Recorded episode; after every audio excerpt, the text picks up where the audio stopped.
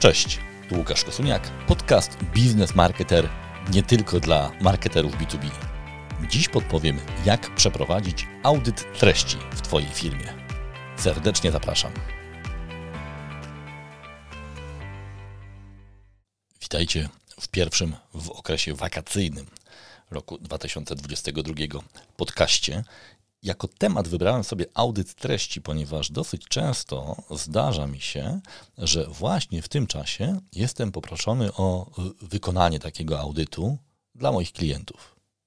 Okres wakacyjny trochę spokojniejszy, jest trochę więcej czasu na przyjrzenie się temu, co robimy po stronie treści marketingowych i sprzedażowych.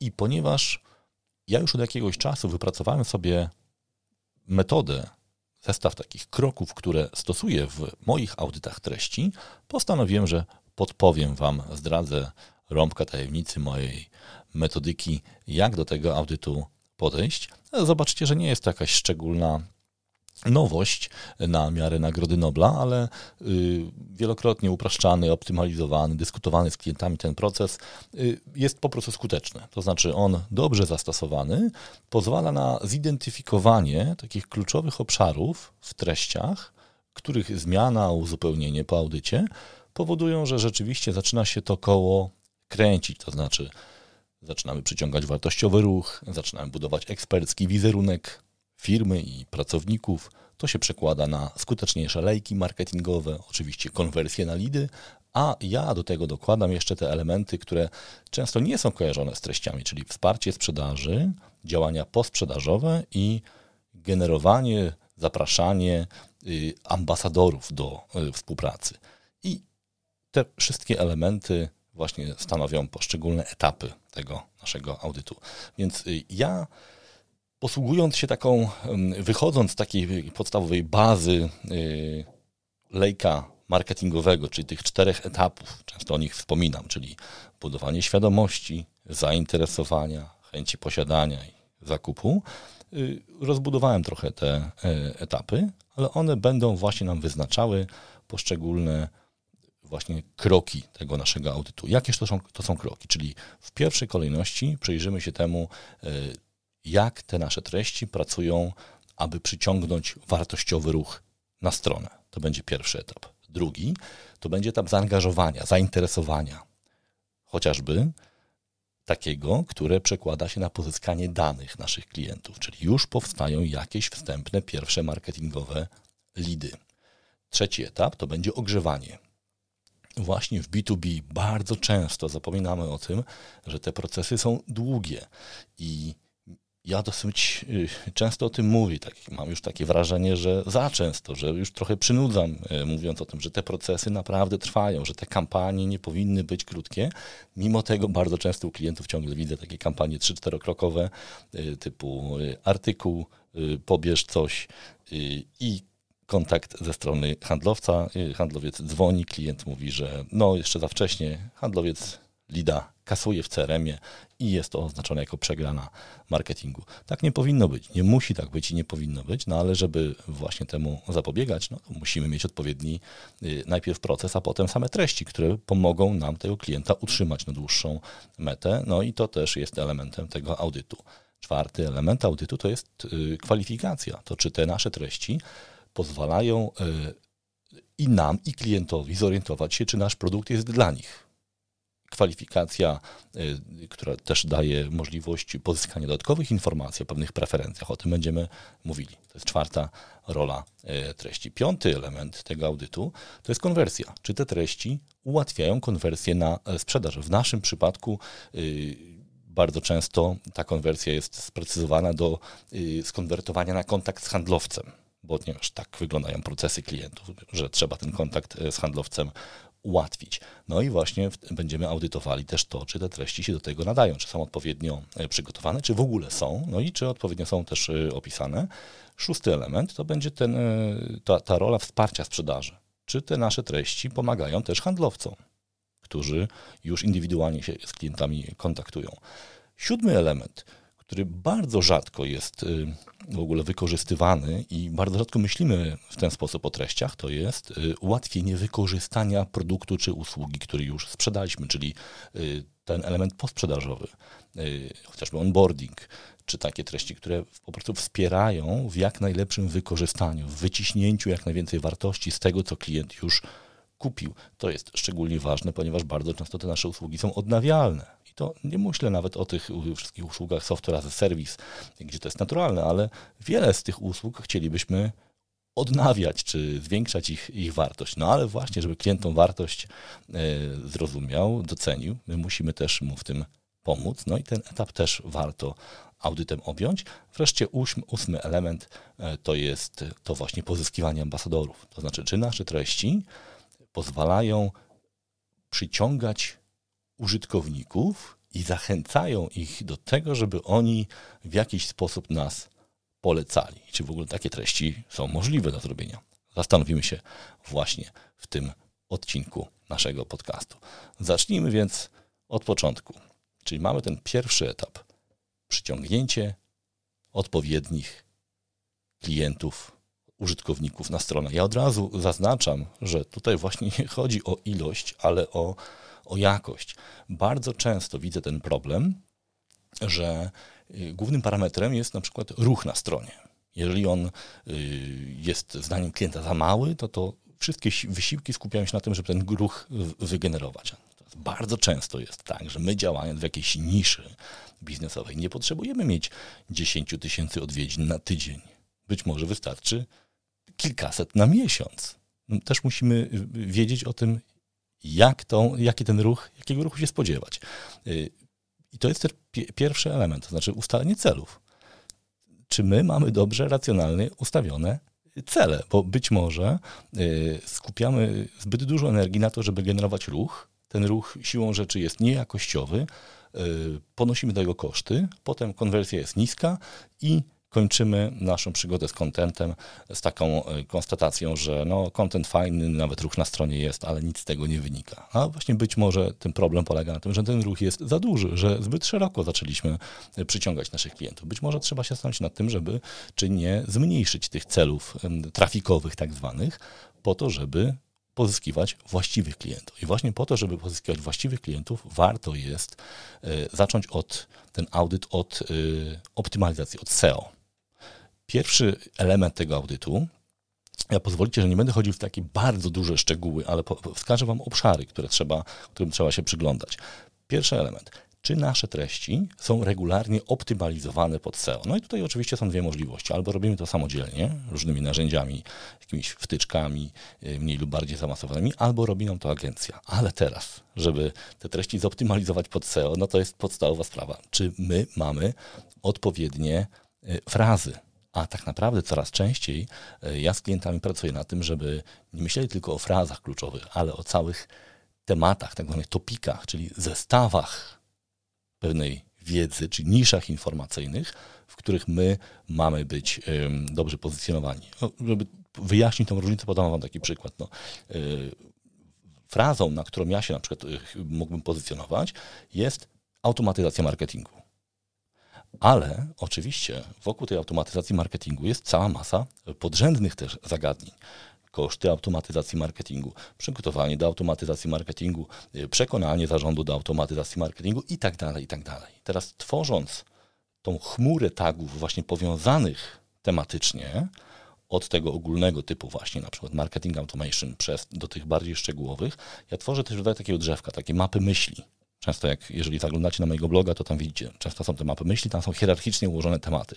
To właśnie stosując taką mapę myśli, można sobie stworzyć takie właśnie klastry treściowe, czy takie zestawy treści, które są nawzajem są powiązane. I to oczywiście działa na dwa kierunki. Po pierwsze jest to bardzo dobry komunikat dla robotów indeksujących. Google bardzo lubi takie właśnie klastry treściowe. To y, w, myślę, że w HubSpocie, na stronach HubSpota możecie sobie najwięcej na ten temat przeczytać. Oni takim bardzo ludzkim językiem to tłumaczą, czyli jak wpiszecie sobie taką frazę właśnie nomen omen, e, cluster pages albo content cluster HubSpot, to wyskoczy Wam dosyć y, duża ilość y, bardzo fajnie napisanych artykułów na ten temat. Ja nie będę teraz się na tym rozwodził, bo myślę, że HubSpot zrobił to dużo lepiej y, niż ja. No my musimy oczywiście, my podczas audytu sprawdzamy, czy te frazy są odpowiednio dobrane, czy one są ze sobą powiązane, no i oczywiście, czy nasze treści do nich nawiązują, czy one są w ogóle planowane w jakiś sposób, no bo właśnie to zdecydowanie o tym, jakie tematy mamy objąć naszymi treściami powoduje, że mamy jakiś plan pracy przed sobą. I nie musimy drapać się po głowie, zastanawiając się na tym, jaki, e, jaki temat nagle objąć naszym kolejnym artykułem na blogu. Więc jeżeli dobrze sobie zdefiniujemy te zagadnienia, te właśnie klastry treściowe, to zazwyczaj na kilka albo kilkanaście miesięcy mamy ułożone e, treści. My y, ten element SEO łączymy też z elementem strategii treści będziemy o tym mówili, będę też mówił o tym e, tutaj za, za, za chwilę, e, czyli właśnie ułożenie treści, które realizują potrzeby informacyjne na poszczególnych etapach procesu decyzyjnego, czyli inne, innych informacji klient będzie oczekiwał na etapie budowania świadomości, a innych na etapie, kiedy już wybiera między dwoma potencjalnymi klientami. Także jak widzicie, ten właśnie audyt jest tak skonstruowany, że on ocenia treści pod kątem potrzeb informacyjnych na poszczególnych etapach procesu. Zobaczcie, przyciągnięcie na stronę, czyli budowanie świadomości, potem mamy pozyskanie danych i tak dalej, i tak dalej. Chodzi właśnie o to, żeby nie pominąć żadnego z tych etapów yy, w procesie decyzyjnym, ponieważ my naszymi treściami mamy prowadzić klienta przez ten proces. Czyli jeżeli on znajdzie nasze treści gdzieś tam na wczesnym etapie i one są dobrze ułożone i prowadzą go i proponowane są kolejne, bardziej zaawansowane treści, to jest spora szansa, że on z nami będzie tą wiedzę sobie budował, a nie z kimś innym. Im bardziej są te treści ułożone, im lepiej y, wiemy, jakie są te potrzeby informacyjne, tym bardziej te treści są istotne, wartościowe dla klientów i oni wracają, zostawiają dane. Oczywiście też buduje się ten ekspercki wizerunek, który potem jest niesamowicie przydatny, chociażby dla handlowców, którzy mają to e, zmonetyzować. Więc mamy ten e, e, obszar optymalizacji pod wyszukiwarki, ale pamiętajcie, że dobra optymalizacja pod wyszukiwarki to nie jest taka optymalizacja czysto techniczna. Tam bardzo ważne też jest to, żebyśmy świadomie zdecydowali, jakimi obszarami tematycznymi mamy się zająć. I to też jest element y, audytu. Kolejny element y, w przyciąganiu na stronę budowania y, tego wartościowego ruchu, no to jest wykorzystanie, to jest analiza tego, czy my dobrze wykorzystujemy sieci społecznościowe bo y, pewnie sobie zdajecie sprawę z tego, że optymalizacja SEO, czy generalnie SEO, indeksowanie stron działa powoli. Czyli jeżeli ja dziś opublikuję artykuł, to y, indeks zacznie działać za kilkanaście dni, efekty mogą być nawet po kilkunastu tygodniach. Y, social jest szybszy, bo jeżeli ja odpowiednio poinformuję moje sieci y, o nowym artykule, no to w ciągu kilku sekund ten, ten, ta informacja y, dociera. No i tu też trzeba przyjrzeć się temu, czy mamy to dobrze zorganizowane. Na przykład, ile postów w mediach społecznościowych publikujemy na temat jednego artykułu? To jest taka, taka, takie pytanie, które często zadaję. Dlaczego ono jest ważne? Ponieważ bardzo często widzę coś takiego, że yy, dział marketingu czy jakiś inny dział tworzy artykuł na blogu filmowym. Potem powstaje jeden post w mediach społecznościowych na jego temat, który jest publikowany na przykład na profilu firmowym na LinkedIn. I tyle. To jest za mało. Y, taki artykuł to jest bardzo często kilkanaście czy kilkadziesiąt godzin pracy. Y, więc nawet takie myślenie o, y, no, tak, taka gospodarność czysta, taka efektyw, myślenie o efektywności y, powinno nas skłonić do tego, żebyśmy, skoro już tak dużo pracy włożyliśmy w ten artykuł i wierzymy, że on jest wartościowy, no to wykorzystali wszystkie możliwości sieci społecznościowych do jego promocji. No przede wszystkim musimy pamiętać o tym, że by te, te posty powstały. I nie jeden. My rekomendujemy około sześciu publikacji w przeciągu dwóch do trzech tygodni na temat jednego artykułu. Podam Wam jeden argument tylko za tym, Dlaczego tych publikacji musi być kilka? No, ponieważ to nie jest tak, że zasięg postów, zasięg organiczny postów na LinkedInie czy na Facebooku to jest 100%. Czyli jeżeli ja mam tysiąc e, kontaktów na przykład na moim LinkedInie i opublikuję post o tym, że właśnie jest nowy artykuł na stronie, czy nowy podcast, nowy odcinek podcastu, to od razu te tysiąc osób zobaczy tego posta. Nie, zobaczy go być może 100, być może 150 osób, no chyba, że będzie dużo lajków, komentarzy i tak dalej, wtedy LinkedIn ten artykuł trochę podbije, ale to nie będzie 100%. Więc nie, nie, możemy się y, y, spodziewać, że y, nasza sieć już ten artykuł zobaczyła. To, też, to myślenie o tym, że to jest właśnie stuprocentowy zasięg, jest też czasem podstawą tego, że wiele osób się mm, obawia, że jeżeli zbyt często będzie o czymś mówiła, to ludzie się znudzą. No właśnie z tego powodu, że no, stosunkowo niewielka ilość osób z, naszego, z naszej sieci zobaczy ten artykuł, yy, jeszcze mniejsza zareaguje w jakiś sposób na ten artykuł, warto jest go powtarzać. Yy, na przykład o różnych godzinach. Są osoby, które mają swoje preferencje, na przykład przeglądają LinkedIna tylko jadąc do pracy, albo tylko wracając z pracy. Więc warto jest też zróżnicować te posty pod kątem godziny publikacji, formatu na przykład dodając grafikę, dodając ten format dokumentowy i tak dalej, tak żeby y, no, po, po, pierwsze LinkedIn nie potraktował tego jako y, kopia, bo wtedy nie będzie do dobrego zasięgu, a po drugie po to, żeby y, znowu nawiązać do preferencji osób. Niektórzy właśnie wolą obejrzeć wideo, niektórzy wolą obejrzeć, przewinąć sobie slajdy w tych dokumentach, a inni wolą po prostu czytelny obrazek i, i informacje o tym, dlaczego warto ten, ten artykuł stworzyć. Więc jeżeli będziecie prowadzili taki audyt, to pamiętajcie e, o tym, żeby analizować też to, czy my jesteśmy gotowi z promocją tych naszych treści. Y, ja w wielu y, odcinkach tych, tych moich podcastów promuję taką, taką ideę korzystania z kalendarza treści ten kalendarz treści to jest zwyczajna tabelka, w której my po prostu opisujemy sobie poszczególne artykuły i, i statusy, y, status pracy nad nimi, ale jednym z tych statusów jest właśnie to, czy my mamy odpowiednią ilość y, y, materiałów promocyjnych, tych tak zwanych treści pomocniczych.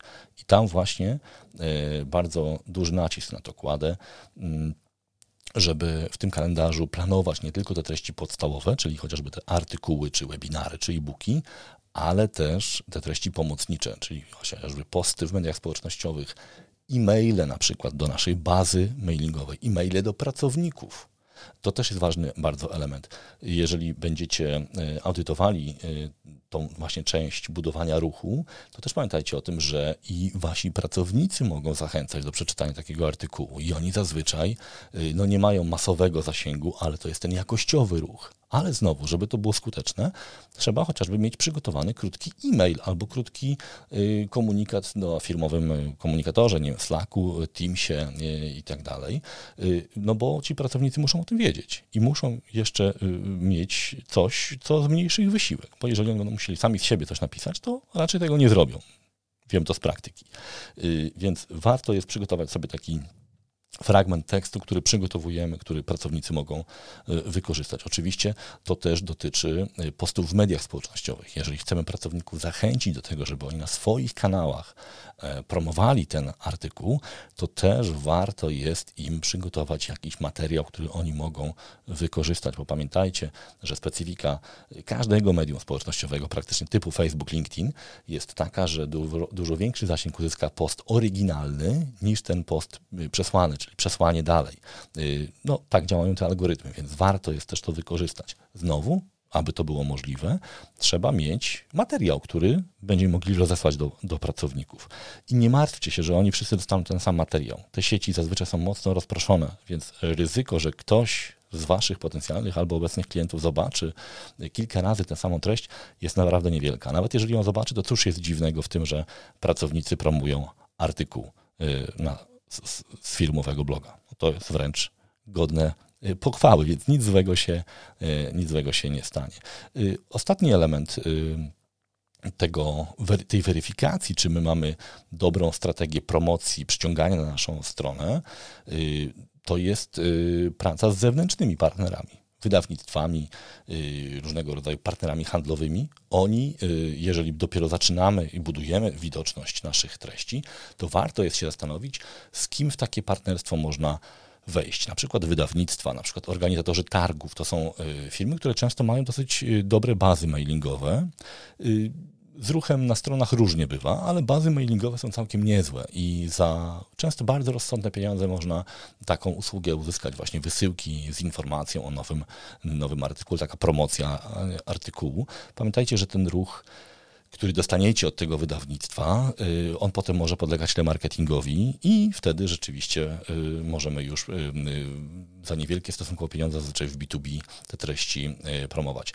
Zauważyliście pewnie, że nie wspomniałem tutaj o treści, o promocji płatnej stron, to oczywiście też jest element y, działań budowania y, treści i tutaj budowania widoczności naszych treści, szczególnie na tych pierwszych etapach, czyli przyciągania wartościowego ruchu.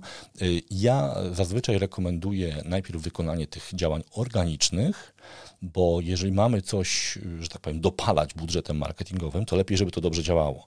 Bo jeżeli na przykład mamy źle przygotowane frazy, e, nasze treści nie są spójne, e, nie wykorzystujemy dobrze mediów społecznościowych, to e, sam SEM, właśnie, czy ta płatna promocja, płatne pozycjonowanie może być paleniem w piecu. Natomiast jeżeli już te elementy są w miarę zoptymalizowane, wtedy możemy przejść do etapu właśnie promocji płatnej. Ja to bardzo polecam, żeby było jasne. Ja jestem dużym orędownikiem y, też działań y, płatnych, ale pod warunkiem, że to, co promujemy, jest już zoptymalizowane. Bo jeżeli zaczniemy promować y, treści, które nie konwertują, które nie, mm, nie są dobrze dobrane, no to po prostu tracimy niepotrzebnie pieniądze.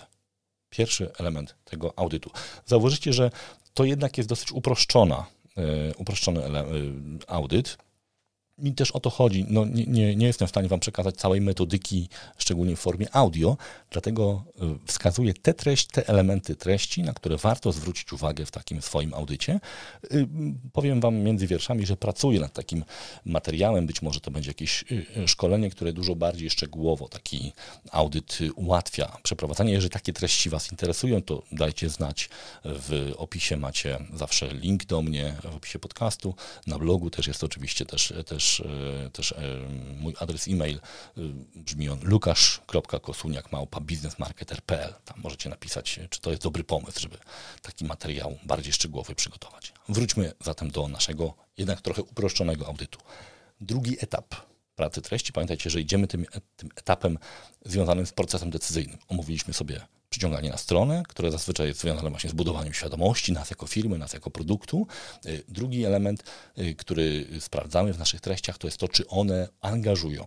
Y, jak treść może angażować? No, treść może angażować w ten sposób, że ktoś wykonuje jakieś, jakieś działanie, którego sobie życzyliśmy, albo tę treść e, promuje, albo na nią odpowiada, albo zostawia nam właśnie dane, w zamian za pobranie bardziej, bardziej angażujących treści. No właśnie, pierwszy element, który warto sprawdzić, to jest to, czy my mamy takie treści, które będą tego naszego klienta y, angażować.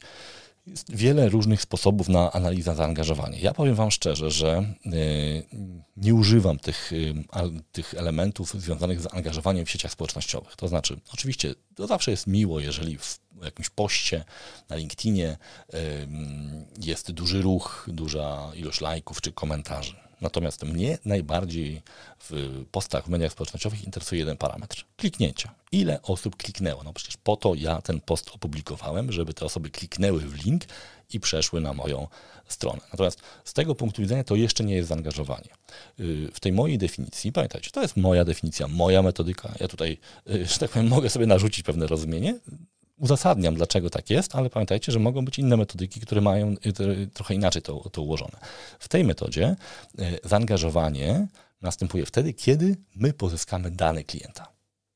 Czyli mówiąc krótko, kiedy klient nam zostawi swój adres e-mail i na przykład imię w formularzu.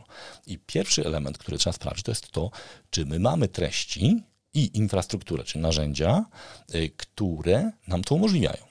Właśnie, krótko mówiąc, czy mamy lead magnety? Na przykład, co to może być lead magnet? Jakiś e-book, jakiś webinar, na który trzeba się zarejestrować, jakaś checklista, którą pobieramy, yy, jakiś element, który wymienia, pozwala nam wymienić się na, z klientem na dane. Czyli klient podaje nam swoje dane ze zgodą na komunikację, a my mu przesyłamy y, taki czy inny materiał. No to jest pierwszy element. Czy mamy takie treści. I teraz, jeżeli macie wiele różnych lejków marketingowych, one są związane z, często właśnie z liniami produktowymi, no to moja rekomendacja jest taka, żeby przynajmniej jeden taki lead magnet, czyli ten element przyciągający lidy, te dane, e, był na jeden lejek. Oczywiście ja rekomenduję, żeby było ich więcej, ale to jest takie absolutne minimum.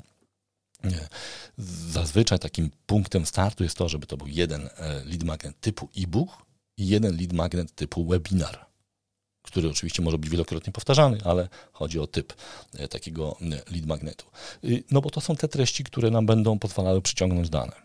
Po pierwsze właśnie, czy one są, po drugie, czy one są odpowiednio y, y, wypromowane i wyeksponowane.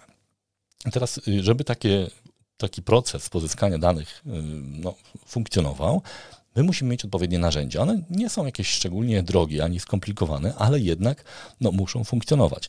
Y, do tego stosuje się zazwyczaj albo narzędzia typu y, landing page, albo narzędzia typu e-mail marketing, które mają też te funkcjonalności często.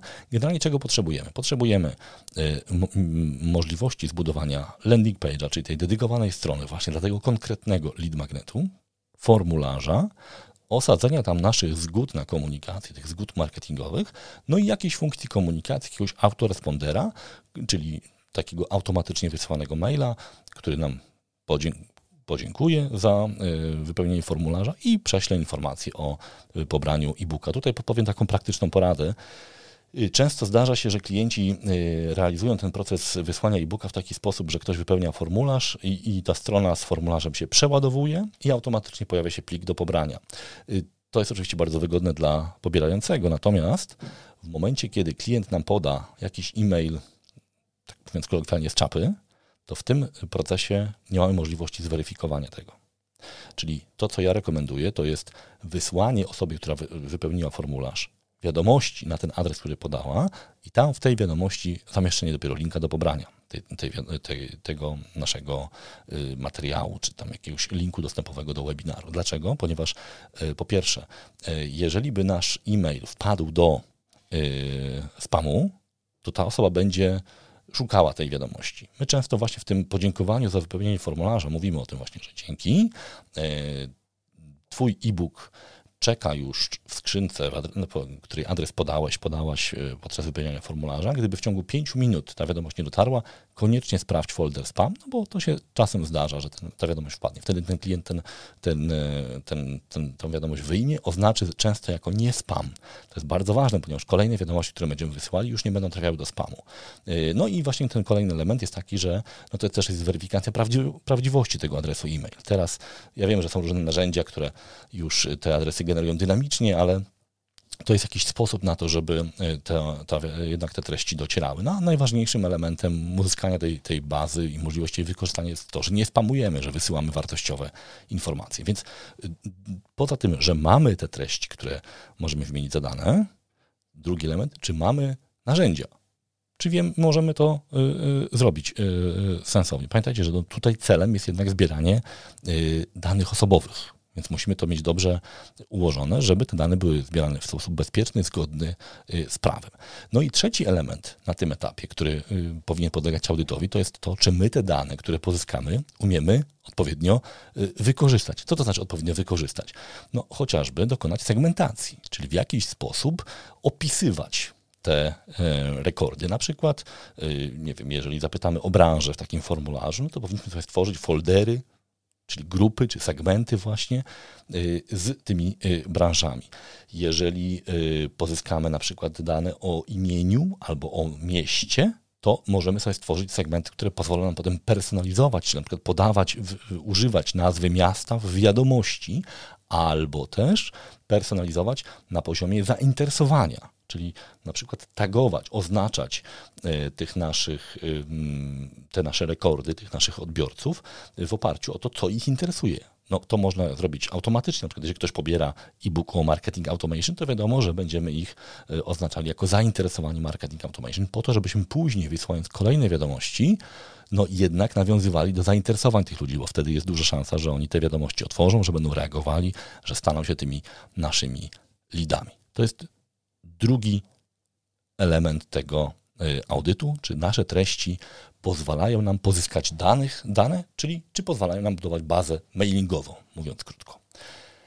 Trzeci element, bardzo ważny, który często, mówiąc krótko, leży odłogiem w wielu firmach B2B, to jest to, to jest ogrzewanie lida, mówiąc krótko, czyli to, czy nasze treści pozwalają nam, ułatwiają nam ogrzewać lidy.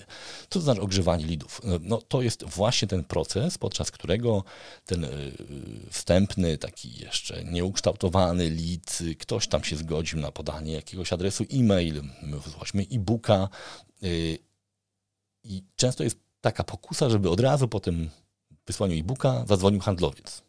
Powiem więcej, no, nawet nie pokusa. Większość firm, z którymi rozmawiam, dokładnie to robi. Po pierwszym pozyskaniu yy, e-maila albo wysyłana jest wiadomość transakcyjna, albo wręcz dzwoni yy, handlowiec, jeżeli mamy tam w tych danych numer telefonu. W 99% przypadków to jest bez sensu. To jest bez sensu, ponieważ klient, który styka się z nami po raz pierwszy i przeczytał sobie jakiś e-book, zazwyczaj nie jest w ogóle gotowy do rozmowy sprzedażowej. My się oszukujemy, myśląc o tym, że no, skoro podał nam adres e-mail, no to pewnie liczy się z tym, że ktoś do niego zadzwoni. Może się i liczy, tylko tyle, że nie jest gotowy do rozmowy sprzedażowej, ponieważ nie jest w procesie decyzyjnym. To jest strata czasu. Więc żeby tego czasu nie tracić, my powinniśmy podejść do tego w sposób bardziej procesowy. To znaczy założyć sobie, że jeżeli ktoś, no, na przykład biorąc, weźmy sobie coś z mojego obszaru zainteresowania, jeżeli ktoś na przykład pobiera e-book, yy, co to jest marketing automation, to ja nie będę tej osobie od razu wysyłał oferty na wdrożenie systemu marketing automation. Raczej ustalę kolejnymi treściami, właśnie a propos kwalifikacji, co ta osoba już wie, jakie są, jakie są potrzeby informacyjne, być może jaki jest kontekst działania tej firmy, branża, wielkość i tak dalej. I stopniowo będę, pozyskując te informacje, kwalifikował tego klienta, a jednocześnie wysyłał kolejne, już bardziej dopasowane i bardziej spersonalizowane treści, ogrzewając tego lida. Y, ja pamiętam ze własnego doświadczenia, mój proces docierania, dojrzewania do decyzji o wdrożeniu marketing automation trwał prawie 4 lata. Oczywiście to było dawno temu, treści było dużo mniej, więc siłą rzeczy no, wolniej chłonąłem te informacje. W tej chwili pewnie by to trwało y, krócej, ale to było 4 lata, pamiętajcie. Y, więc nawet jeżeli to jest 2 lata, nawet jeżeli to jest rok, no to nie wystarczy wysłać jednego e-booka, a potem y, zasypywać klienta y, telefonami. Tu właśnie musimy mieć przygotowane treści, które będą stopniowo tego klienta ogrzewały, a jednocześnie będą wchodziły w bardziej większe e, e, szczegóły, czyli te treści powinny być bardziej spersonalizowane i właśnie tutaj po raz kolejny weryfikujemy, czy nasze treści są przygotowane na, na odpowiedzi, czy zawierają odpowiedzi na pytania, które się pojawiają na poszczególnych etapach procesu decyzyjnego. Podam Wam przykład, trzymając się tego marketing automation. Jeżeli ja y, powiedzmy, że zaczynam dopiero myślenie o tym, czy w ogóle to jest dla mnie, czy to jest ma to sens i tak dalej, to właśnie te treści powinny odpowiadać na pytanie, dla kogo jest marketing automation, jak sprawdzić, czy to jest dla mnie, y, jakie są y, korzyści z tego wynikające, no i ewentualnie jak rozpocząć taki proces, czegoś więcej można się do, do, dowiedzieć. Jeżeli ja już jestem osobą, która wie, co to jest marketing automation, tylko zastanawiam się, jak dobrać odpowiedniego dostawcę, jak wybrać produkt, no to dokładnie właśnie na tym się skupiam, czyli podpowiadam funkcjonalności, które mogą się przydać firmom dużym, małym, y, w jakichś specyficznych branżach i tak dalej. Jeżeli ja już jestem klientem, który jest zdecydowany na wybór jakiegoś systemu marketing automation, to wtedy dopiero mogę podpowiedzieć, jakie są poszczególne cechy y, tego systemu, dlaczego warto go wybrać, jeżeli jestem producentem albo partnerem, a jeżeli jestem konsultantem, to być może ułatwiam dokonanie wyboru, porównując kilka potencjalnych y, produktów porównywalnych ze sobą. I te treści powinny być, powinny funkcjonować, ponieważ one potem w tym procesie ogrzewania będą wykorzystywane, one będą pracować dla handlowców. No bo e, Niedawno miałem taką rozmowę właśnie, kiedy y, handlowcy, y, jedna z osób, z którym rozmawiam, powiedziała, że, że, że właśnie bardzo często handlowcy nie podejmują lidów, bo są zbyt wczesne, bo wiedzą, że nic z nich nie wyniknie to jest dokładnie ten moment, w którym my powinniśmy y, y, uruchomić tę ten, tą kampanię y, ogrzewającą. Zresztą te pytania, te rozmowy bardzo często się, się pojawiają. Z jednej strony właśnie narzekamy na to, że te lidy marketingowe są zbyt małej jakości, a z drugiej strony nie mamy żadnego procesu, który by tą te, te jakość tych lidów poprawiał. Więc warto jest taki proces uruchomić. No, ja sobie zdaję sprawę, że to nie jest super proste, bo to wymaga y, posiadania na przykład pięciu, sześciu, siedmiu rodzajów treści, które możemy wykorzystać, ale no, wielokrotnie już Wam mówiłem o tym e, podczas tych podcastów, że tutaj właśnie recycling treści bardzo dużo się przydaje. I po dwóch czy trzech webinarach poprowadzonych na dany temat mamy naprawdę strasznie dużo potencjalnych treści, które możemy wykorzystać właśnie w takich kampaniach ogrzewających.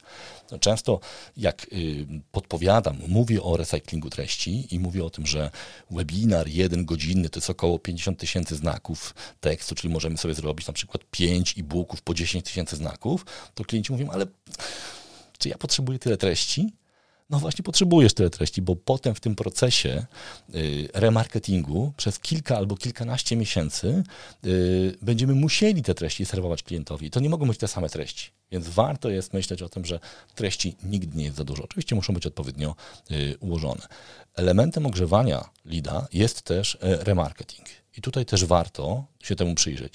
Czy y, Twoja firma prowadzi regularne działania remarketingowe? Na przykład, jeżeli ktoś był na jakimś webinarze bardzo konkretnym i wiemy, że po tym webinarze chcemy klientów zaprosić na przykład do naszego albo showroomu, albo umówić y, wizytę, z, spotkanie z handlowcem, albo mamy jakiś inny cel, no to właśnie ten remarketing może temu służyć.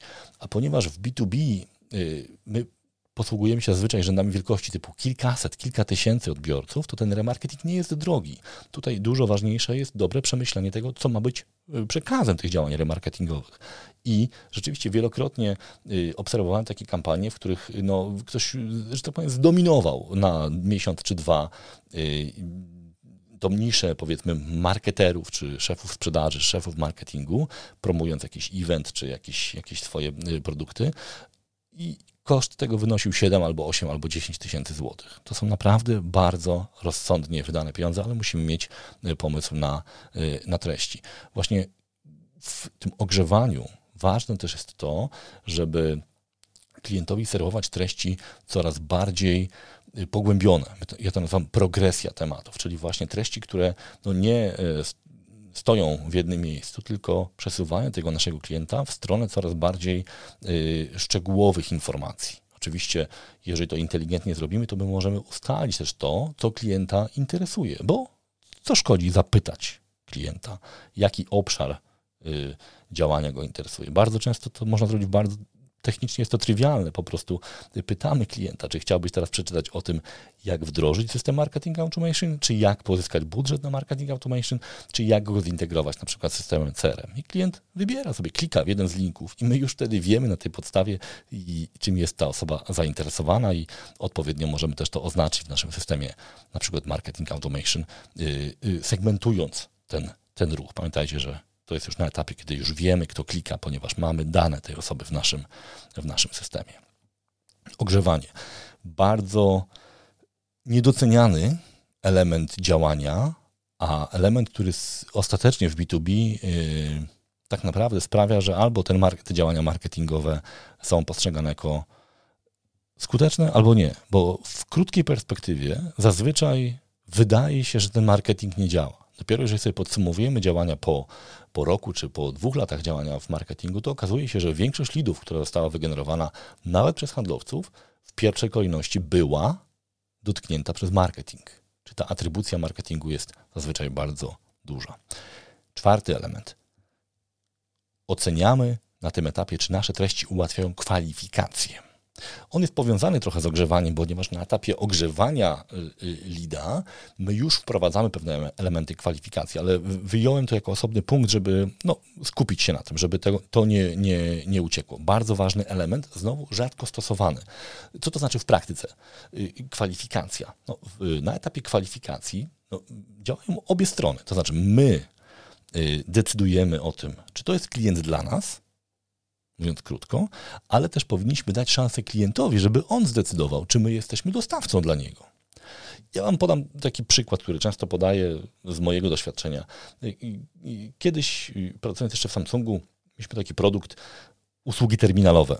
I te usługi terminalowe to są te, znaczy infrastruktura do usług terminalowych. Ona składa się z y, takiego specjalnego terminala, czy takiego komputera, który wygląda jak monitor tak naprawdę. Jest pozbawiony pewnych elementów związanych z pamięcią, ale do, żeby to działało, no wymagana jest infrastruktura terminalowa. Y, na przykład jakiś, jakaś, jakaś chmura, powiedzmy. Upraszczam w tej, w tej chwili oczywiście. Natomiast produkt wygląda jak monitor. I myśmy niewystarczająco wyraźnie napisali na stronach, y, jakie są warunki wykorzystania tego typu produktu. Było dosyć dużo zapytań te produkty od klientów, którzy byli przekonani, że to są monitory dosyć tanie i często handlowcy gdzieś tam y, skuszeni jakimś zapytaniem, ofertą jechali do klienta na miejsce tam kilkaset kilometrów po to, żeby się dowiedzieć, że zamiast infrastruktury terminalowej to on chce kupić tam 15, tam 20 tanich monitorów. To oczywiście było nieopłacalne, więc myśmy wprowadzili taki bardzo y, wyraźny element kwalifikacji, pisząc na stronie, jeżeli nie masz infrastruktury terminalowej, nie masz takich takich produktów typu VMware, czy Microsoft, czy coś tam, to nie jest produkt dla ciebie. I muszę powiedzieć, że handlowcy byli trochę przestraszeni tym, tym ruchem, ale to spowodowało, że lidów było oczywiście mniej, ale te lidy, które były, już były dużo lepiej wyedukowane, ponieważ wprost napisaliśmy, no co jest potrzebne. To jest taki bardzo wyraźny przykład, y, te, taki bardzo uproszczony, można prostacki nawet przykład takiej kwalifikacji, ale on działa. Y, ja też często przy kursach różnego rodzaju, które sprzedaję, piszę wprost, dla kogo jest ten kurs, ale też pisze, dla kogo on nie jest. Kilka miesięcy temu sprzedawałem taki kurs y, ABC, y, przepraszam, B2B Marketing Professional. To był kurs dla specjalistów marketingu, dla osób, które nie są menedżerami, nie są doświadczonymi marketerami. Tam były informacje podstawowe przekazywane, więc napisałem wprost, że jeżeli jesteś doświadczonym marketerem, menedżerem marketingu wieloletnim B2B, to ten kurs nie jest dla ciebie. I kilka osób mnie pytało, dlaczego ja chcę odstraszyć potencjalnych klientów. Bo to nie są potencjalni klienci. Bo te osoby, nawet gdyby przyszły na ten kurs, zapłaciłyby za niego, prawdopodobnie byłyby niezadowolone i żądałyby zwrotu i, i, i pewnie by komuś tam jeszcze narzekały na, na mnie i tak dalej. Więc im wcześniej ja wyjaśnię klientowi, y, że ten produkt nie jest dla niego, tym mniej kosztów związanych z tym ponoszę. Więc tutaj warto też pamiętać o tym, że treści powinny ułatwiać klientowi podjęcie decyzji, bo jeżeli my przeniesiemy to podjęcie decyzji na handlowca, to to w większości przypadków właśnie handlowcy będą zbyt drogimi kwalifikatorami. Oczywiście może się okazać, że gdzieś tam w procesie decyzyjnym dalszym yy, okaże się, że jednak to nie był produkt dla klienta, ale w wielu przypadkach możemy to zrobić treściami i róbmy to, bo im wcześniej klient, który nie jest de facto naszym potencjalnym klientem, jest jakimś lidem, który się przypadkowo że tak powiem, w naszej sieci zaplątał, im wcześniej go zdyskwalifikujemy, tym lepiej dla efektywności naszego procesu sprzedażowego, bo e, handlowcy są najmniej naj, najdroższym, że tak powiem, elementem tego procesu, więc nie możemy obciążać ich, zmuszając ich do dyskwalifikacji czy do kwalifikacji lidów, którzy możemy to możemy zrobić treściami. Oczywiście tutaj działają oba, oba elementy, czy my możemy też nie tylko ułatwić klientom zorientowanie się, czy nasz produkt, nasza usługa jest dla nich, ale też samodzielnie pozyskać informacje, czy ci klienci są dla nas. Bardzo często jest tak, że teoretycznie moglibyśmy dla danej grupy y, nasz produkt sprzedawać, ale na przykład wiemy, że obsługa tych klientów jest bardzo droga i nieopłacalna, mówiąc krótko. Czyli kupują niewielkie ilości albo najtańsze wersje, a potem jest bardzo dużo yy, pracy z, z, ich obsługą. W związku z tym też możemy yy, takie informacje zbierać, na przykład właśnie w formularzach, na przykład ubogacając dane mm, z różnymi bazami biznesowymi i nie prowadzić kampanii do danego segmentu, albo nie proponować kolejnych kroków. Czyli na przykład, jeżeli taki klient, powiedzmy, przychodzi na webinar, a wiemy, że tej grupy nie chcemy obsługiwać, to tej grupie nie wysyłamy już kolejnych maili, materiałów, zaproszeń na spotkania i tak dalej. Oni pozyskują informacje, dostają od nas content, ale nie są aktywnie obejmowani działania, działaniami sprzedażowymi. Ale żeby to było możliwe, no właśnie trzeba mieć te treści. Trzeba y, ustalić, czy nasze treści ułatwiają kwalifikacje, czyli bardzo często to jest kwestia przeanalizowania chociażby formularza. Czy w formularzu chociażby na pewnym etapie, mamy informację o branży. Bo być może jakiś branż nie chcemy obsługiwać albo nie obsługujemy, nie sprzedajemy produktu dla, dla danej branży. Czy nasze treści wyraźnie mówią, dla kogo jest ten produkt? Czy nasze treści mówią o tym, jakie są warunki dobrego wykorzystania tego produktu? Na przykład, nie wiem, nie chcemy produktu sprzedawać dla małych firm, poinformujmy o tym, że to jest produkt dla firm powyżej na przykład jakiejś tam wielkości zatrudnienia czy, czy, czy, czy obrotu. Warto jest mówić to wprost. Oczywiście trzeba zrobić to kulturalnie, ale wyraźnie, bo obie strony na tym zyskają. Obie strony zaoszczędzą czas, im szybciej zorientują się, że y, nie jesteśmy dla siebie nawzajem partnerami. Yy, oczywiście kwalifikacja też powinna być pozytywna, w sensie orientujemy się, że ktoś jest ważnym klientem, potencjalnym, yy, że, że pracuje dla, yy, na ważnym stanowisku, w ważnej dla nas branży i wtedy możemy zadziałać w drugą stronę, to znaczy zwiększyć, zintensyfikować działania y, na podstawie tego, co ci klienci nam powiedzieli. Ale właśnie, żeby nam powiedzieli te informacje albo przekazali nam te informacje, no to my powinniśmy o nie y, pytać i to właśnie jest też element analizy y, często formularzy właśnie. Czy te nasze formularze są, składają się z tych samych pól, czy y, one są coraz bardziej rozbudowane. Czy na przykład pozyskujemy te dane chociażby podczas webinarów. Ja bardzo często y, dokonując audytu treści pytam o to właśnie, czy firma prowadzi webinary, a jeżeli prowadzi, to jakie dane zbieracie podczas webinarów, w trakcie webinarów. Często widzę duże oczy, w sensie zdziwione oczy, bo nie pozyskują żadnych danych. A to jest najlepsze miejsce na to, żeby o pewne rzeczy zapytać, bo klienci bardzo chętnie na pytania odpowiadają w trakcie webinarów. I jeżeli my ten webinar traktujemy jako element yy, taki poprzedzający spotkanie indywidualne z ekspertami, no to zebranie tych danych, chociażby o branży, o potrzebach, jest no, bardzo ważne, kluczowe. Pamiętajcie o tym, że te dane zbieramy nie tylko w formie formularzy, ale chociażby ankiet czy pytań, na przykład yy, na takich spotkaniach jak, jak webinary. Piąta rola treści, czyli konwersja na sprzedaż. Czy nasze treści ułatwiają konwertowanie na sprzedaż, czy mówiąc bardziej precyzyjnie, w przypadku produktów B2B, gdzie są zaangażowani handlowcy, czy ułatwiają y, wygenerowanie lida sprzedażowego, mówiąc krótko. Pierwsza rzecz, na którą chcę zwrócić uwagę, to jest to, że bardzo często y, pewnie trochę z takiego nie chcę powiedzieć lenistwa, ale z takiej chęci uproszczenia sobie życia, my stosujemy te same y, wezwania do działania, czy tak zwany call to action, na, na, całej naszej stronie on dokładnie tak samo to wygląda.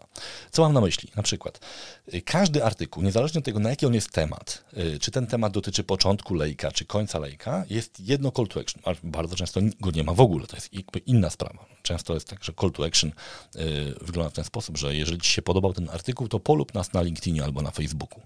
Tego nie róbcie, proszę. To jest, y, ja już to tłumaczyłem kilka razy, ale generalnie to jest najgorsze możliwe zakończenie y, artykułu, czy kontaktu naszego klienta z naszymi treściami, ponieważ wyprowadzamy tego klienta i mentalnie, i często fizycznie, technicznie poza naszą y, stronę.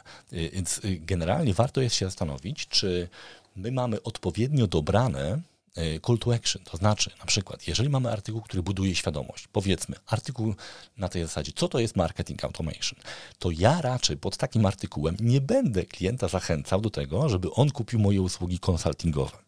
Raczej zachęcę go do tego, żeby sobie na przykład coś pobrał, albo żeby sobie obejrzał jakiś webinar. Czyli który, jeżeli artykuł go zainteresował, to ja y, na tym etapie chcę, żeby ta osoba na przykład się zorientowała, czy marketing automation jest dla niego, albo jak uzasadnić y, inwestycje w marketing automation. To będą te pytania, które się pojawiają na pierwszym etapie, już po y, powiedzmy opracowaniu tego, tej pierwszej potrzeby, w zasadzie co to w ogóle jest i z czym to się je. Natomiast jeżeli e, to będzie artykuł na zasadzie, jak się przygotować do wdrożenia do marketing automation, to ja już pod takim artykułem chętnie umieszczę wezwanie do działania typu skontaktuj się ze mną, ja ci pomogę to zrobić, no bo tym się zajmuję, tak? Czyli przygotowuję procesy do zautomatyzowania w ramach właśnie programów marketing automation. I tu chodzi o to, żebyśmy zweryfikowali, czy my mamy dobrze dobrane te nasze call to action czy dobrze y, proponujemy, czy w odpowiednich miejscach y, proponujemy odpowiednie działania. I wtedy często słyszę taką informację, y, panie Łukaszu, czy tam Łukasz, ale my zawsze mamy na górze taki, taki, taki guzik skontaktuj się z handlowcem. No, to jest prawda, on tam zawsze jest. Tylko czy klient, który czyta artykuł, będzie szukał tego materiału, czy, no bo ten to skontaktuj się z handlowcem jest yy, skuteczne wtedy, kiedy klient już jest zdecydowany na kontakt. Natomiast kiedy, wtedy, kiedy on się dopiero uczy i my zaczniemy za, zasypywać go właśnie tymi call to action, albo po prostu będziemy umieszczać tylko jeden call to action, to jeszcze gdzieś tam na górze strony, skontaktuj się z handlowcem, to klient, który nie jest na to gotowy, po prostu zamknie stronę i go stracimy. Więc warto jest tutaj y, zastanowić się dobrze, jakie my opcje kontaktu z handlowcami mamy. No i tutaj w tym, na tym etapie y, skupiamy się na tym, żeby, tych, żeby do tych spotkań jak najczęściej doprowadzić. Ja bardzo Wam rekomenduję to i też często o to pytam w ramach audytu, y, czy podczas webinaru webinarów, które firmy prowadzą, y, są zaangażowani handlowcy. Oni powinni być zaangażowani w część przynajmniej tych webinarów, ponieważ tam mogą się wypromować jako handlowcy, jako, jako eksperci, ale też to jest najlepsze miejsce na to, żeby klienta, że tak powiem, podgrzać odpowiednio, czyli przekazać mu wszystkie te informacje, przekonać go, że jesteśmy dobrym partnerem do dyskusji i jeszcze w trakcie webinaru umówić to spotkanie. Y, na moim blogu znajdziecie taki wpis nawet z wideo, jak to technicznie można zrobić, czyli y, zamieszczamy link do y, takich usług typu Calendly czy, czy Bookings, czy w HubSpocie też jest taka funkcja bukowania spotkania to jest bardzo dużo skuteczniejsze niż wysyłanie jakiegoś maila, ustalanie terminu, bo te narzędzia od razu znajdują y, wolny termin w kalendarzu handlowca, klient sobie to potwierdza, y, że tak powiem, kuje żelazo póki gorące i to on decyduje o tym, to klient decyduje o tym, kiedy to spotkanie się odbywa. Więc y, w tym audycie z, poszukajcie takich miejsc, w których warto byłoby zaproponować spotkanie z handlowcami.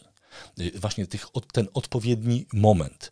Y, właśnie nie po każdym lead magnecie nawet, nie po każdym e-booku powinniśmy proponować spotkanie z handlowcami, ale jeżeli to już jest e-book, który na przykład y, to jest, nie wiem, checklista jakiegoś procesu, które wiemy, o, że, że, że ten proces interesuje klientów mocno zainteresowanych zakupem, to wtedy rzeczywiście my możemy zaproponować w ramach follow-upu y, spotkanie z handlowcem. Ale jeżeli to jest e-book na zasadzie, co to jest marketing automation, nie róbmy tego. Tracimy niepotrzebnie parę, denerwujemy klientów często. Ja sam kilka razy byłem w takiej sytuacji, kiedy pobierałem sobie jakiś e-book, zostawiłem dane w dobrej wierze i nagle ktoś dzwoni do mnie, coś tam proponuje, ja zupełnie nie byłem gotowy do takiej rozmowy. I, i ten handlowiec y, traci czas, i ja y, tracę czas, i, y, i, i cierpliwość. Tutaj bardzo ważny też element na, na tym etapie, czyli tej konwersji sprzedażowej, to jest też to, czy jeżeli my tego lida już przekażemy, załóżmy, ten klient na webinarze się umówił na spotkanie, czyli mamy już lead handlowy, klient wie, że chcemy mu coś sprzedać, godzi się na to, to czy handlowcy dostaną informacje o historii komunikacji tego klienta z nami. Na przykład na jakich innych webinarach był, jakie treści y, odebrał. Bardzo ważny element. Oczywiście on jest możliwy do zrealizowania tylko wtedy, kiedy mamy system marketingowy, jakiś marketing automation. Ale jeżeli już macie taki system, to koniecznie weryfikujcie, czy te informacje są widoczne dla handlowców, czy handlowcy mogą je obejrzeć. Zazwyczaj e, technicznie realizuje się to w taki sposób, że integruje się, łączy się system e, CRM systemem marketingowym i wtedy handlowcy z poziomu swojego CRM-a, jak wchodzą na dany lead, to widzą też nie tylko to, co sami wpisali, też to, co klient albo marketerzy w narzędziu marketing automation wpisali. Po co to jest? Dlaczego to jest takie ważne? Ponieważ wtedy ten klient jest, ten handlowiec jest w stanie dużo lepiej przygotować się do takiego spotkania jeżeli system marketing automation w firmie jest, albo macie CRM z funkcjami marketingowymi, bo tak też się zdarza, to koniecznie wykorzystajcie ten element audytu, czyli y, zweryfikujcie, czy handlowcy widzą historię komunikacji z klientem, y, zanim jeszcze oni y, mieli okazję z tym klientem zacząć rozmawiać. Szósty etap Y, wsparcie sprzedaży to jest ten moment, kiedy już handlowiec przejmuje klienta. Mówimy o takim klasycznym modelu sprzedażowym. On nie zawsze występuje, ten, ten, ten, ten element, ten etap, ale często występuje, więc go tutaj omawiam. Czyli handlowiec już rozmawia z klientem, ale my treściami możemy ich wspierać. I tu na tym etapie ważne jest to, y, czy, żeby sprawdzić, czy handlowcy w ogóle wiedzą, że mamy dla nich treści. Ja wiem, że to jest trywialne, ktoś się może uśmiechnąć, ale bardzo często podczas, podczas tych audytów ja pytam, y, mam taką sztuczkę, którą kiedyś być może Wam opowiem, jak, jak, to, jak to sprawdzam, y, ale y, pytam handlowców o to, czy oni mają, wiedzą, że są takie materiały i tak dalej. Często nie wiedzą, bo nie ma e, efektywnego sposobu komunikacji. Tutaj trzeba bardzo o to dbać. Handlowcy są często w ruchu, oni nie są w biurze, zresztą szczególnie teraz, kiedy pracujemy zdalnie.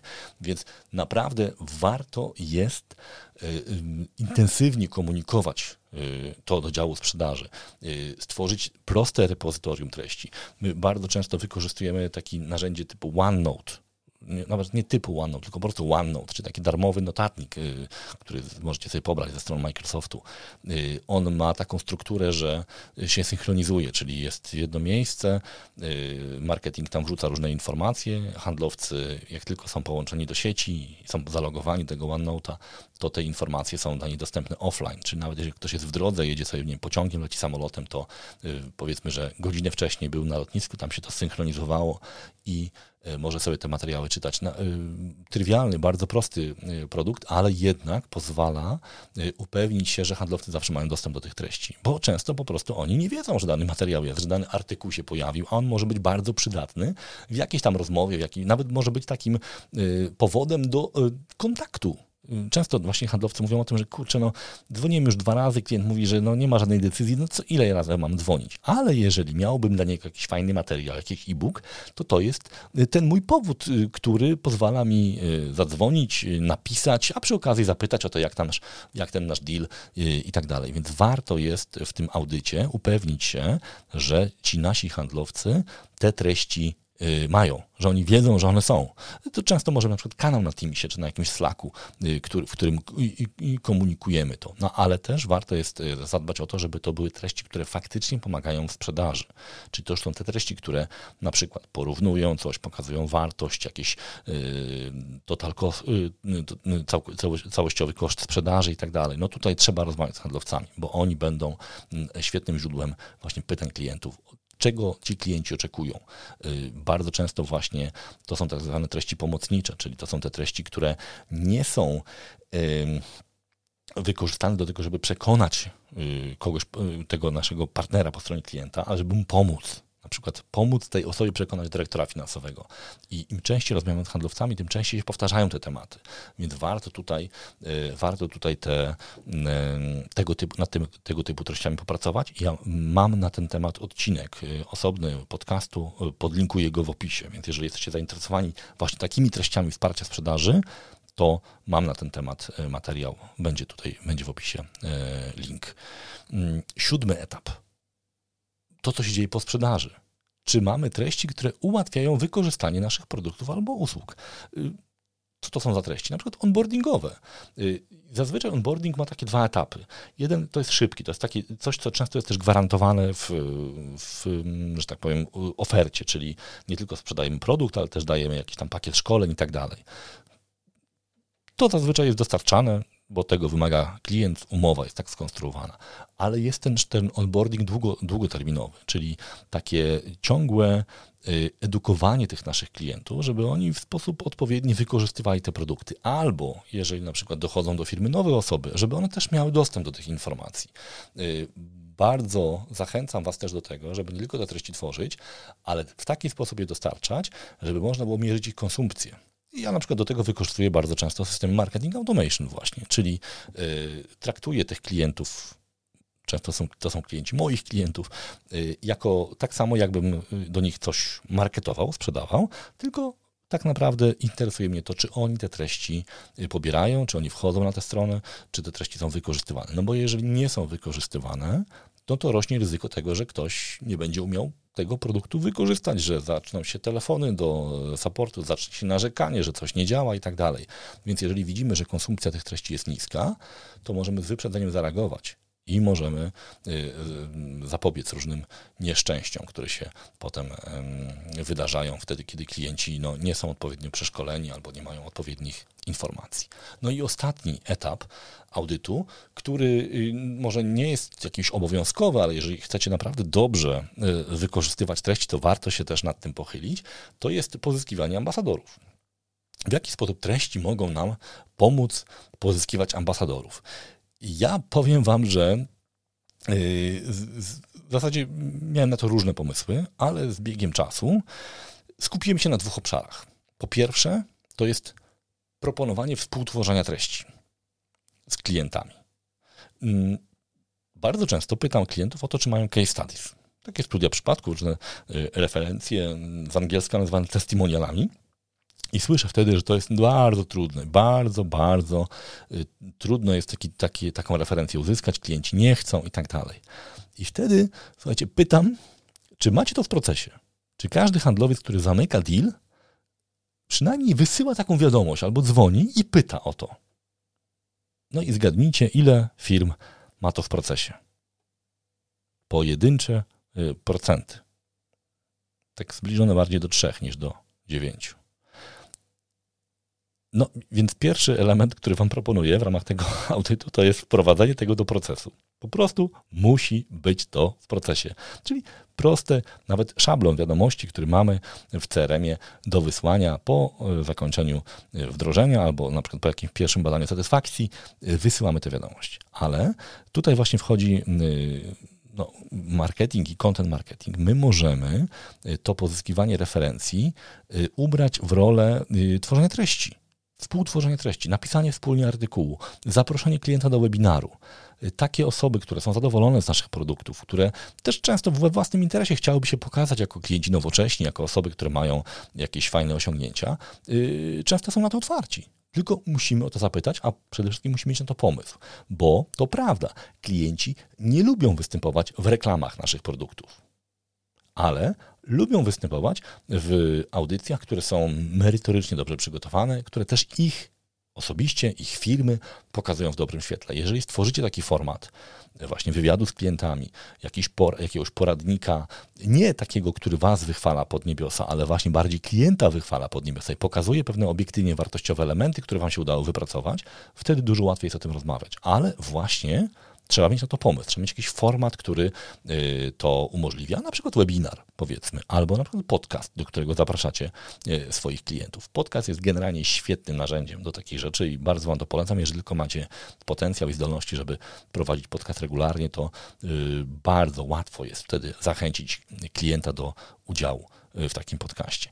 No i pochodny, pochodna praktyka w ramach tego to, jest, to są treści, które pozwalają nam y, pochwalić klienta w mediach społecznościowych. Czyli jeżeli mamy już, y, mamy już wdrożenie za sobą, jest wszystko ok, jest duża satysfakcja, to właśnie warto te treści współtworzone z klientami wykorzystać po to, żeby tego klienta też pokazać klienta jako firma, ale też o te konkretne osoby za, za, zainteresowane pokazać jako ekspertów, jako fachowców, jako osoby, które y, no, wdrażają nowoczesne rozwiązania w swoich firmach.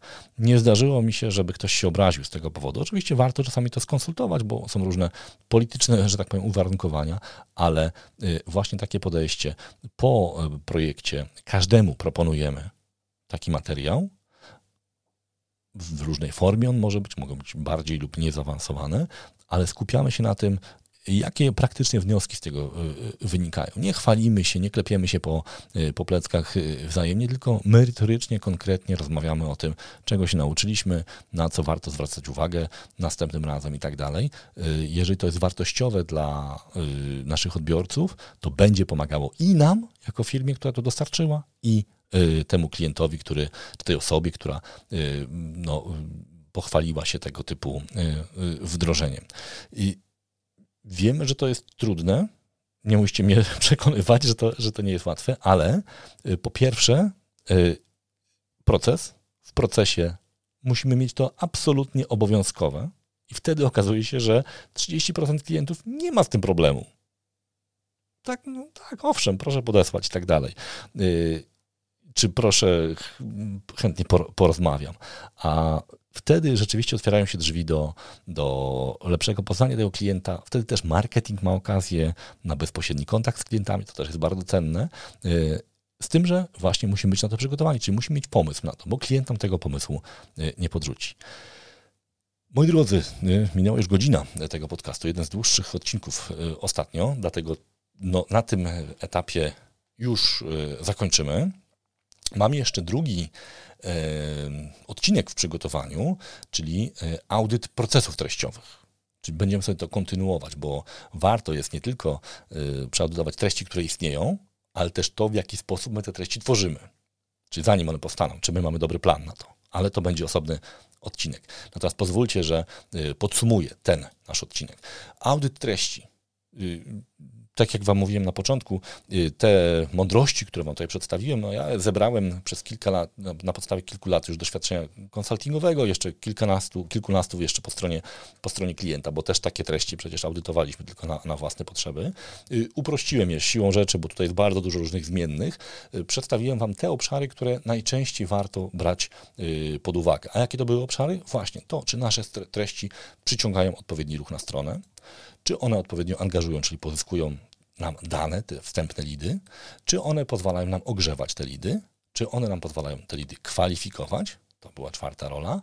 Piąta rola, piąty etap, czy te treści y, pomagają w konwersji, w naszym przypadku, czy te treści ułatwiają y, umawianie spotkań, czy komunikacji klienta z handlowcami, y, czy te treści ułatwiają wsparcie sprzedaży, czy wspierają naszych handlowców, czy one są dostępne, czy one są odpowiednio dobrane, czy tematy są odpowiednio dobrane.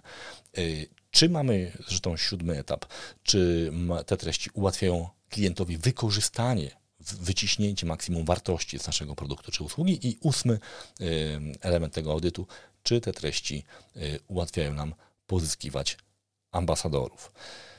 Jeżeli ten odcinek, ten, to podejście Wam się e, spodobało, to dajcie znać, bo tak jak Wam wspominałem, pracuję nad takim bardziej pogłębionym materiałem, który będzie jakimś rodzajem takiej wielkiej checklisty do takiego audytu. Jeżeli e, uznajecie, że to ma jakąś wartość dla Was, to dajcie znać, to wtedy ja będę miał większą motywację, żeby ten, e, ten materiał stworzyć i wtedy się zastanowimy, w jakiej formie go, go opublikować. Oczywiście, jeżeli macie jakiekolwiek pytania czy komentarze do, tych, y, do tego y, odcinka, to w opisie tego podcastu, czy na stronie, czy w samej aplikacji podcastowej znajdziecie mój adres e-mail, na który możecie pisać w dowolnej sprawie związanej z marketingiem B2B. Wielkie dzięki. I to wszystko w dzisiejszym odcinku. Tradycyjnie, jeżeli było ok, to daj nam gwiazdkę albo komentarz w aplikacji podcastowej, albo podziel się tym odcinkiem w swojej ulubionej sieci społecznościowej. A ja już dziś zapraszam Cię na kolejne odcinki podcastu Business Marketer. Pozdrawiam, Łukasz Kosuniak.